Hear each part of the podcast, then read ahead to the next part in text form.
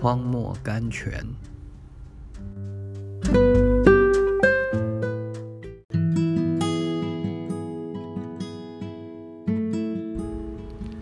九月十一日，这样亚伯拉罕既恒久忍耐，就得了所应许的。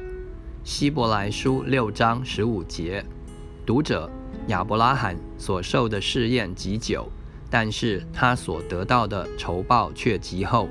神用千言应许的方法试验他，撒旦用诱惑试验他，世人用嫉妒、怀疑、反对试验他，萨拉用他乖戾的性情试验他，但是他却恒久忍耐。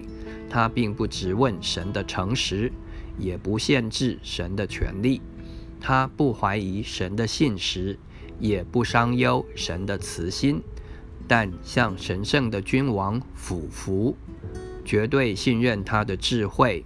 虽然神千言日久，他却并不作声，只安安心心地等候神的时候。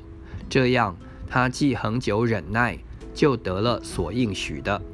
神的应许是不能不完成的，忍耐的等候者是不能失望的，信心的盼望终必实现。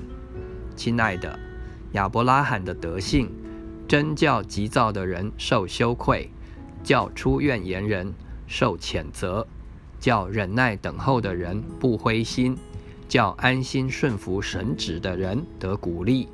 请你记得，亚伯拉罕曾受过试验，曾恒久等候，曾得了所应许的，而心满意足了。你当效法他的榜样。你将要想到同样的祝福。